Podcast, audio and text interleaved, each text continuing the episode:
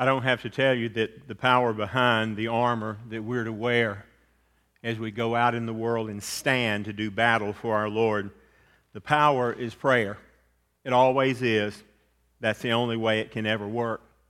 In fact, prayer enables us to wield the sword that we carry with us in our salvation. We live in a wicked world. It's getting worse day by day. We all realize that. We understand where things are headed. Uh, we found out the moment we became Christians and the Holy Spirit began to speak to us that this world was not getting bigger and better, it's just getting bigger and badder. We understand the problems are still there. The problem's sin, the world denies it, but the reality is this world is not long for this world. The reality is God never meant, after sin captivated creation, God never meant for this world to stand in that sin. And the day will come that He'll take it away, but until then, we've got a work to do that's so important. As the passage says, standing firm, having put on, girded your loins with truth, and having put on the breastplate of righteousness, and having shod your feet with the preparation of the gospel of peace. In addition to all, taking up the shield of faith, with which you're able to extinguish all the flaming arrows of the evil one, and take the helmet of salvation and the sword of the Spirit, which is the Word of God. Now, the last thing we consider is the power, which is prayer. Somehow prayer doesn't fit because we think of something here being very aggressive. We know that the sword is the only offensive weapon of all these. All others are defensive weapons. But the reality is prayer is the power with which we change the world that we live in. It is the very power by which we employ the spiritual armor and the weapons. It is so important. John, John Bunyan put it this way. He said, "He who runs from God in the morning will scarcely find him the rest of the day." And that's why I encourage everybody, begin your day in a conversation with your God and let the conversation never end. I get up every morning at four thirty and I begin my day talking to the Lord, beginning that conversation and allowing Him to speak to me through the day. It's not something that I ever end during the day. In fact, when Scripture says pray without ceasing, that's not just a suggestion, that's not a euphemism, that's not a concept that's thrown out there. It literally means pray without ceasing. Carry on a constant conversation with God. We must do that in order to get through the world that we live in. Some of y'all remember years ago a situation that came about back when Ronald Reagan was president. We realized at that time that there was something called uh, MAD. Mutually Assured Destruction. Remember that? The idea that we're all going to get blown up and there's nothing we could do about it, and what we have to do is lay down our weapons and surrender, hoping everybody else will, and, and thankfully our president then wouldn't tolerate that, but he realized this, that there was there is a security and a peace and strength, but there must be something we can do about the fear that was out there. And their idea was something that was very unusual. We called it the Strategic Defense Initiative, S D I. Remember that? And if I remember correctly, the uh, the media, which is always opposed to anything righteous and right, they called it Star Wars. Remember that? And they said the idea, they said this senile old president has this idea that somehow we can stop what's coming in toward us And, and cease for it to exist. How can he really imagine anything like that? Well, I want to remind you that, that we began the work on that and everything, but we didn't finish it. But Israel did. Israel developed what's known as the Raphael Advanced Defense System, and it works. It's called the Iron Dome. It's amazing. It literally is a, a dome watching over the entire city, the old city of Jerusalem. It watches over much of Israel as it projects itself out in waves that catch anything that's moving. It's remarkable the way it works. They developed it back and it became operational in twenty eleven. But in that time, it's knocked down ninety percent or more of all the missiles and rockets that were shot in from the Gaza Strip towards the old city. It's amazing that over four hundred rockets as of twenty twelve had been twenty twelve had been shot down, and by twenty fourteen, fourteen hundred had been halted. So many so that we don't even hear about it anymore. To begin with, we'd hear periodically about the, the alarms going off in Jerusalem. Everybody would, would try to get off the street, and then you'd hear an explosion off in the distance. It was an amazing piece of equipment. And what it's done basically is uh, it's rendered missiles coming into the nation as useless. Now here's why I love that. Because our Iron Dome for the Christian is prayer. And it's one hundred percent effective. God protects us from any darts of the evil one, any temptations, any discouragements, any frustrations that would come in from the outside, from the evil one toward us. God protects us with. And He does that in such an amazing way. First Peter five eight says, "Be sober and be alert. Your adversary..." Adversary literally means the person across from you coming to attack you. "Your adversary, the devil, prowls around like a roaring lion, seeking someone to devour." We as a church must realize what we're facing. We can't be passive. We can't pretend that nothing's going on out there. Yes, something is going on. Evil is seeking the spirit and the soul of your family. Your children are at greatest risk when they go to school. Stop and think about that. Because the generation of teachers that we've enjoyed, that taught from their heart and taught from their soul and lived their Christianity out, those days are just about gone. There are people that are teaching our children today that didn't grow up in America where you saluted the flag and you prayed for your leaders. Oh no. They've grown up with the influence of Marxism. They've grown up to see the fulfillment of what Nikita Khrushchev said many years ago when he stood in the well of the United Nations, beating his shoe on the podium and screaming out that he one day would bury America without firing a shot. And through the work of the evil one, they're attempting to do that. The only thing that stands in their way are praying people, God's people, who are focused on doing God's will in this world. We can't look back from that. Our children are facing a very unsure future. We don't know what's going to happen from one day to the next. And, and if we listen to the news, we would think that any moment we're all going to die.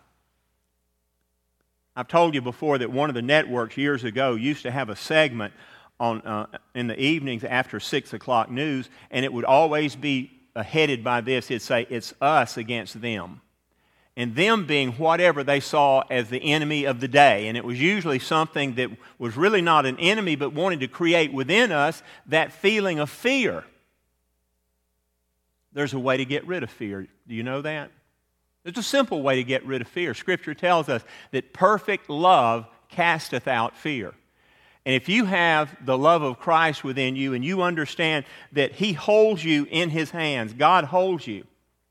And Jesus says, "No one is able to pluck you out of my Father's hands," then you don't fear. You're not afraid. You know that God will protect you. Now, it's popular to criticize Christians today. The media loves to do that. They see us as backward and ignorant. But our faith is focused on Him and not popularity. Jesus was not popular. He divided families. He divided communities because the cause of Christ goes in one direction, towards God. And this world is not going in that direction. What can we, the people of God, the church, do to make a difference? How can we change the world that we live in? Well, it's simple. It begins by praying, and not praying casually. Not praying just for five minutes a day. Not just praying about our own situation. Yes, you should pray for your family, their future, for what's going on in their lives, that they would grow and mature in the faith, that they would remain safe as they're out in the community serving in the way that they serve. All those things are important, yet that is the beginning in your day of a conversation with God that should go on the entire day. There's an Old Testament story of the Exodus that's so powerful, because before the nation of Israel got to Mount Sinai, they encountered the Amalek army. And they were in trouble there. And the battle was, was tough and it was difficult. Moses was getting up in years, and Moses went up on the mountain and Joshua went down in the valley. He went down with a sword. Moses went up, raising his hands to God. And as long as his arms were up, they prevailed in battle. He became weak and others held him up, but they knew that there was an unseen enemy they were fighting with. It was not just uh, the, the soldiers of Amalek in the valley. There was a supreme evil that was coming against them, and that prayer protected them. We must be a people of prayer. Joshua fought boldly, but Moses prayed masterfully. He stayed focused on the work of the Lord. Now, there are a couple of things I want to point out to you today that I want you to kind of chew on for the rest of the day and, and into the new week. And it's important for us to understand these things. First of all, remember, our enemy is not who we think. You know, we're, we're strange creatures. When we have an enemy, we would like to have an enemy that, first of all, we could see.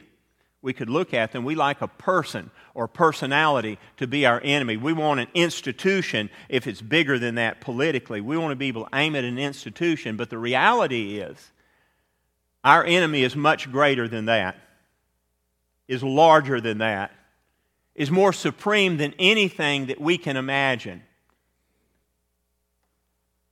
The scary thing about conspiracy theories is that some of them hold a lot of truth, because evil is active in the world.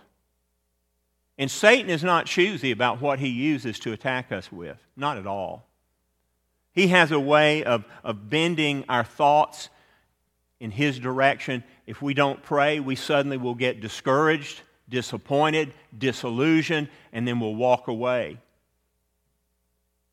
God wants us to stay focused on him in prayer. The second thing we do, we... We think we can humanly defeat the enemy. We think that somehow, in, in just sheer willpower, we can overcome the enemy.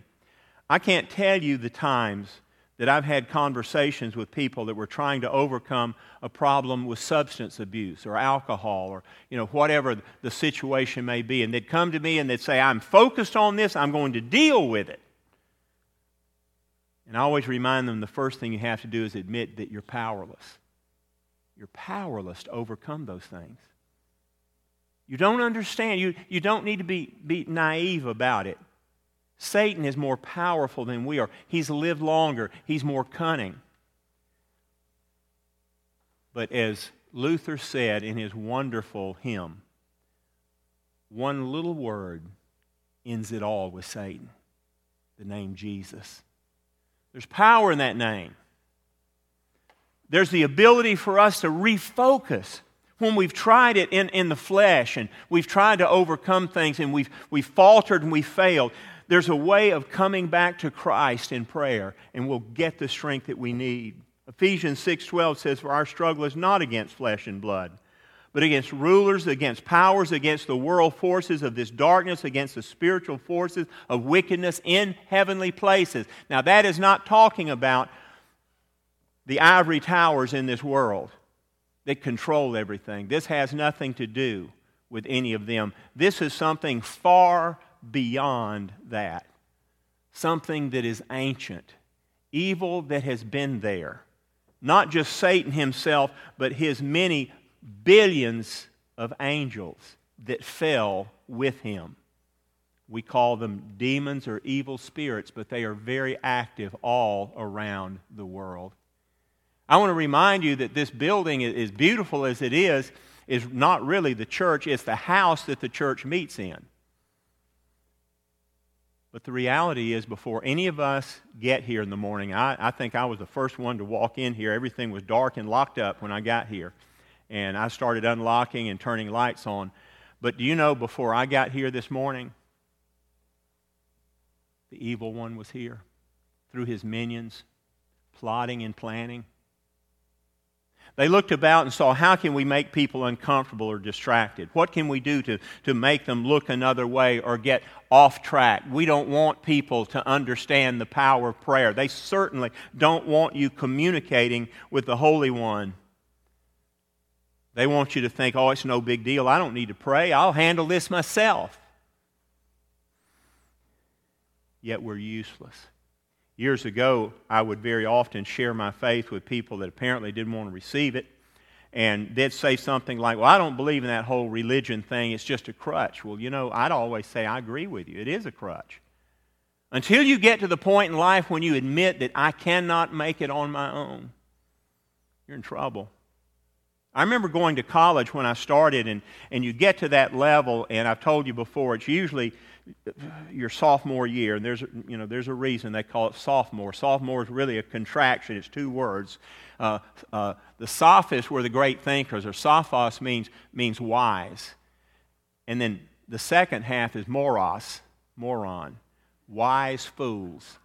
You have enough knowledge to know the terms, but you don't have enough to really work through it successfully. And in the world, there are a lot of wise fools. They know all the phrases. They can throw them out there, and they can disagree with you, and they can challenge you. But you know in your heart of hearts what is true and what's right. There have been occasions when I would get in debates with, with non-believers, and I would get to an impasse where I realized I, I, I wasn't going to be able to convince them, and they certainly weren't going to change my mind. And I've just stopped and I said, you know, our friendship is more important than this argument. What they didn't know is I was making an end run around so I could continue to have an influence on them. I realized it wasn't that day that they would be changed, but I had a very important appointment in the future to talk to them again, and I did not want to alienate them. Anybody that's a good salesman knows that if you don't sell the first time, there's always a second, the third, the fourth. You always keep those avenues open. And if you're a Christian and you're out there reaching for people in the name of Christ, you need to do that. Realize that the enemy is not that person speaking to you that disagrees with you. No, they're the one that's hurt. They're the ones that needs help. Satan would make them into the enemy, and they're not. They are not the enemy. You know, when you, when you, when you stand with him, it's amazing what can happen in your life. August the thirtieth, and I, dare I bring this up? August the thirtieth, we had the American pullout from Afghanistan. You know what that means. We we were a defeated foe. We left. We used to, as, as a nation, laugh and, and, and make fun of the fact that the, the Soviet Union, the Union of so, the Soviet uh, Socialist Republic, fought for ten years against the Afghanis. And literally, if you study history with, with historians that report it correctly, you'll know that what brought Russia to its knees was not Ronald Reagan standing at the Brandenburg Gate saying, Mister Gorbachev, tear down this wall. No, that was a, that was a great moment, but that's not what ended it. What ended it was ten years of fighting with an incessant army that was not linked together in any way, but all hated you. And they absolutely wore out the Russian army. And now we're walking away from there, and we're giving up our power. We left behind literally billions of dollars worth of equipment. As Christians, if we walk about and we don't use prayer and the power of prayer, we're no different than those soldiers that had to walk away. And they didn't want to walk away. They wanted to fight. But the moment they left their, their armament and their equipment behind, they were powerless to be victorious. Unfortunately, many Christians live like what happened on August the thirtieth. They turn around and they walk away from the equipment and the power that they have to make a difference. You know, it's unusual. The verses that I read to you this morning, uh, listen to this. From verse eighteen, verse nineteen, and then twenty. If you'll look down there, that is one sentence. Now, that was Paul. Paul definitely did not take uh, uh, any English classes in composition and writing. creative writing. He was very creative. He just didn't know when to stop a sentence. And, and this is one whole sentence. The only thing that slows it down is a comma. But it is one sentence that literally this man who is chained to soldiers in a jail is saying, pray always, with all prayer and supplication the Spirit, and watching thereto with all perseverance and all supplication with all the saints, and continue to utter this and be bold when you do that, for you're an ambassador, and I'm an ambassador in bonds. It does not sound like he was scared or afraid. No, he wanted them to know that he was not scared and afraid. He was prepared to do battle on their behalf. It's frightening sometimes when you stop and think about what we've gone through in this world, how we've changed. The safety that we had at one time in this world is gone.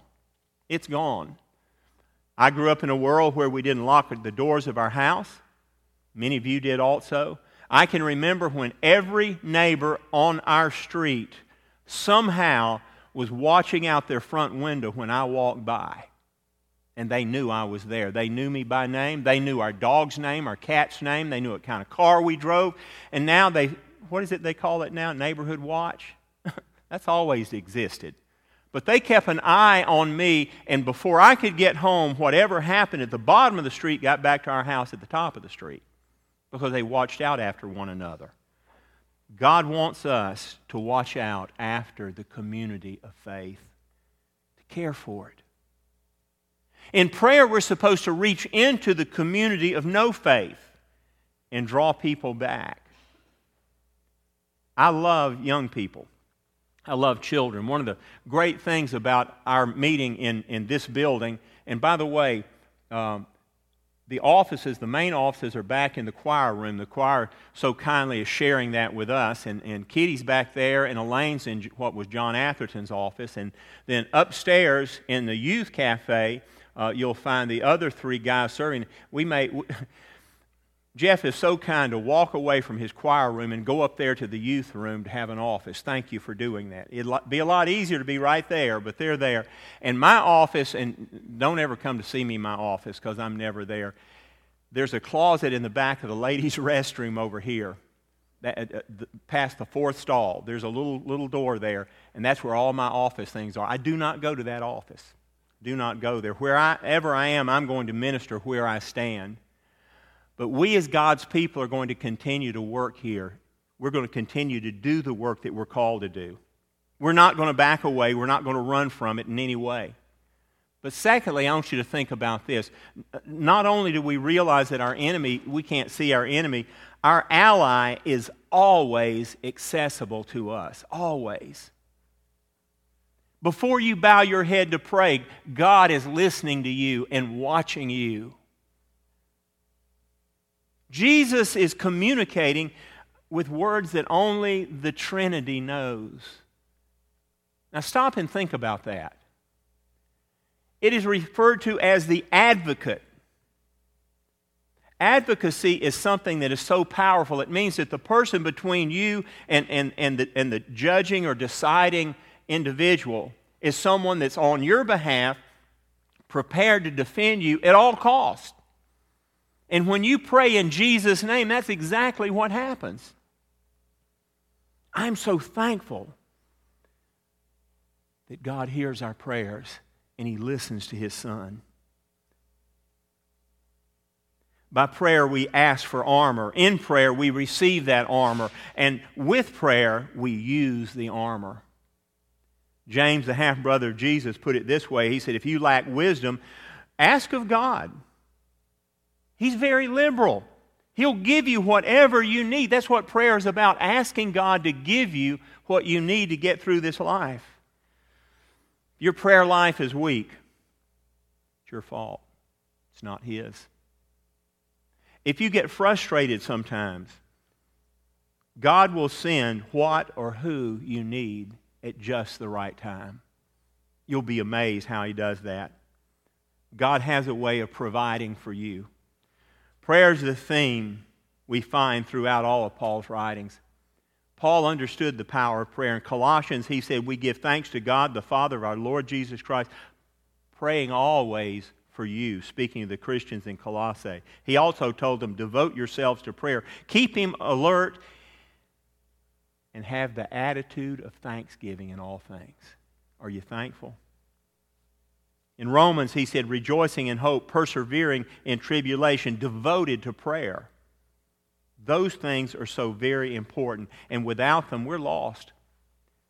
With all prayer, and this is so neat because he begins and he uses this term, all prayer, and I like it because what he's saying is every communication with God is prayer. You don't have to bow your head. You don't have to speak in what I call deacon speak. Uh, you don't have to use all the correct words. In fact, the, the, I believe the sincerest prayer is just very blunt, honest prayer. Some of the most powerful prayers are prayers like, help me, Lord. God, I'm lost and I don't know what to do. Where are you, Lord? He hears those prayers, and he responds to those prayers in a mighty way. His Spirit has a way of absolutely enshrouding us. But the most important thing is that we understand the importance of prayer, whether it's public or private, whether it's with a group, whether it's prayers you're driving. I many times listen to music and I pray, and as I listen to music, it's like God is communicating with me what he wants to say, and he's, he's communing with me in a mighty way. God is there. Music has a way of speaking to you about your faith like nothing else. Years ago, I read this story in one of our Baptist papers, and it always stuck with me. It was a missionary in Zaire. This was in the days when Zaire was just absolutely on the verge of collapse. They had nothing.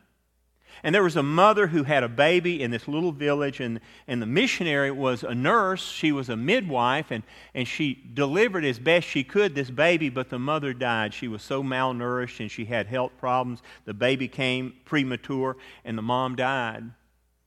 And here she's holding this little baby under two pounds with no equipment to take care of it. And they literally did not have a hot water bottle, which is what they would have used to warm the baby. They had nothing to, to, to put there that w- would take care of this baby. And she began to cry, and she gathered some of the children around her, and she said, I need the most sincere forces that God hears to pray with me. And she gathered the little children around her. And this missionary took off her mask and, and took off the bloody clothes from saving this woman's, trying to save this woman's life and preserving that baby. And she gr- gathered those children just outside the tent, and she began to pray. And one of the little girls prayed like this. She said, God, you know this sweet lady died, and you saved the baby. And you know this baby needs a hot water bottle, and we don't have one. And said, also, this baby's older sister is scared. Lord, send her a doll, because she needs something to hold. This was about an eleven-year-old child praying. And then the child said, amen. An hour later, into the village comes the weekly delivery. And they had a package, and they weren't sure where it came from, but it was addressed to this missionary. She opened it up. She pulled out a few garments of clothes, and guess what was under there? A hot water bottle. The little girl that was praying began to rip it open. They said, what are you doing? And she said, look, I know there's a doll in there somewhere. And there was. That village was changed by the prayer of an eleven-year-old little girl who not only prayed but believed. What do you believe when you pray? Do you know God is there? Do you smile and have an, an exclamation of joy because you know before you pray, he already hears your prayers? He answers them. He's the only entity in all the universe that can answer before we ask, and he does that. He provides for our needs beyond what we could ask or think. Do you ever stop to think that sometimes when you tell God what you want him to do, that you're actually limiting him? Maybe what you need to do is say, Lord, just bless me. You know, do whatever. I trust you. I know you're going to take care of me. But as some people say when they go out to eat and it's time to order dessert, they'll say, what's that phrase? Surprise me? How many times have you prayed and said, God, just surprise me? Because I know you know what is best for me. let's walk away in our armor, equipped with prayer. And then the power that we will radiate not only will change us, but it'll change the world we live in. And look around you. It needs changing. Let us pray. Father, I thank you so much that you give us a joy that's far beyond anything that this world can create. It's based not on the happenings of life, but it's based on the one that we focus upon, our Savior. God, I pray that you would speak to someone this morning that in their prayer life, there isn't a power, and they want that power, even today. I pray, Lord, that you would make them aware of the fact that that is available. They can begin that prayer walk even now, this very moment. They can take those footsteps to your altar, and they can begin that prayer life. Not a time to pray and then end it, but a, a time to begin that prayer and and allow it to touch their life throughout the day and everyone they encounter. I pray that we'll have that kind of prayer life. And Lord, if there's someone here that needs to make a decision, maybe they've never asked that they would be saved. They've never confessed that they're a sinner and they need to be saved. Lord, I pray that if there's someone here today that needs to make that decision, may they realize that as the first notes of the invitation begin, that the Spirit of God wants them to come forward and make that choice publicly. You've told us if if if we will confess you before others, you'll confess us before the Father. And, and, and Jesus, it's so important that we do that. And Lord, I pray that you would stay close to the brokenhearted and encourage those who are bewildered and frustrated today, who are seeking but don't know where to, to find what they need. May your Spirit speak to them even now. And I pray that we would listen diligently to your Spirit. For we pray this in your holy name, Lord. Amen.